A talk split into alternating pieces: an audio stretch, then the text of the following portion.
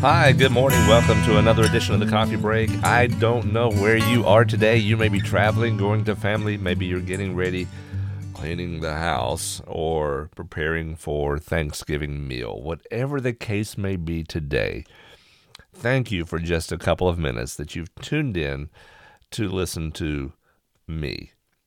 In any regard, this is Thanksgiving week. And because it's Thanksgiving week, it's going to be a little abbreviated this week on the daily devotional. We'll pick it up again on Monday. But today, two verses I want to uh, shout out to you or send your way. Number one comes out of First Chronicles 16:34. Out of the ESV, it says, "Oh, give thanks to the Lord, for He is good, for His steadfast love endures forever." All right, this is the first of two verses I want to talk about in all things we need to give thanks. We see that in the New Testament as well. No matter the circumstances, God knows best. And understand that being a believer, God knows you, cares for you, and his promises will never fail you. So we can, no matter our circumstances, always say that we give thanks to the Lord for all things. Okay? And that includes this time of Thanksgiving, this week of Thanksgiving.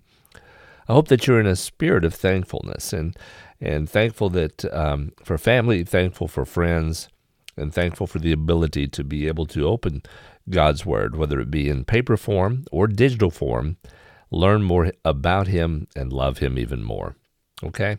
And so the second thing I would want to say to you comes out of uh, Philemon 1 4. It says, I thank my God always when I remember you in my prayers.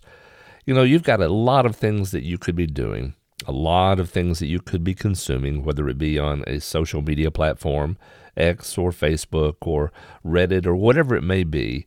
But yet you've tuned in to what I do once a day, every day. And I'm thankful for you. I pray for you often. And I hope that you have the greatest of Thanksgivings. All right, so remember the Lord, number one. Number two, be thankful for your family. And number three, know that I'm praying for you. Hope you have a wonderful week. We'll talk to you again on Monday, and happy Thanksgiving. God bless. Bye bye.